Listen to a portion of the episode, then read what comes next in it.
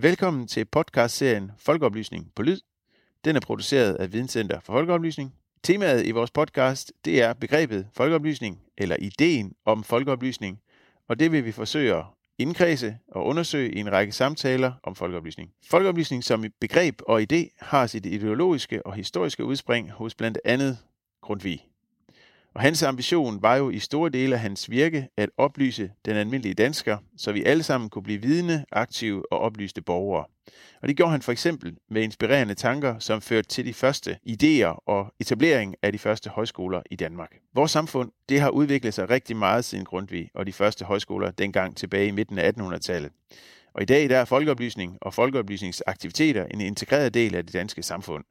Måske er det i virkeligheden næsten så integreret, at vi deltager i mange folkeoplysningsaktiviteter, uden at vi reelt tænker over, at der er tale om folkeoplysning.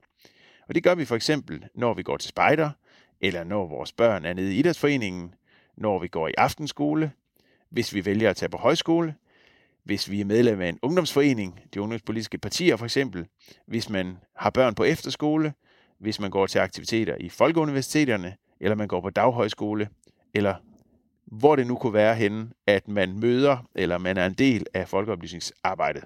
Det danske samfund støtter på forskellige måder aktiviteter med råd i folkeoplysningen. Og det gør vi, fordi vi tror på, at både den enkelte deltager og det store samfund påvirkes positivt gennem folkeoplysningen.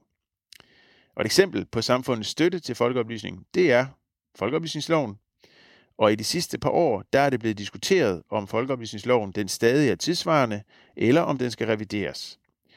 Og vi vil gerne sige her fra begyndelsen, at selve folkeoplysningsloven, den er ikke i primært fokus i den her podcast-serie. Det er mere ideen og begrebet om folkeoplysning, som vi gerne vil undersøge. Og det vil vi, fordi at vi på Videnscenter for Folkeoplysning oplever et behov for at tage temperaturen på folkeoplysningen nu og også i fremtiden. Og vi vil gerne have nogle samtaler om, hvad folkeoplysningen kan bidrage med, hvor folkeoplysningsarbejdet skal hen af i de kommende år.